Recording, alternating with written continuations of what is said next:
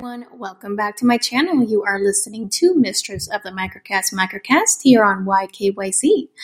And today I wanted to give an update from the last microcast where I asked you guys what were your favorite cryptids. Now, I said that I was going to do a special microcast dedicated to the cryptid that got the most votes, but I figured that's kind of boring.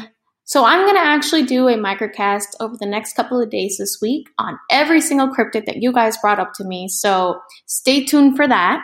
The very first cryptid that was brought up to me was the sea monsters. So there are many, many cryptids um, on land, in the ocean that we can talk about. There are a couple that come to mind when you think of the ocean. This big, vast body of water that hides so many secrets.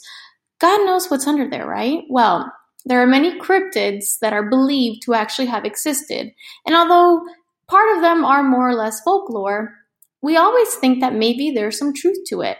A lot of people swear by these monsters, and some people say they've seen them, and there's drawings and pictures that evidently do prove their existence. Perhaps people back in the day had a better imagination, but today we're going to go ahead and talk about the one, the only, the Kraken. That is the sea monster of all sea monsters. Stay tuned to hear the story behind the Kraken.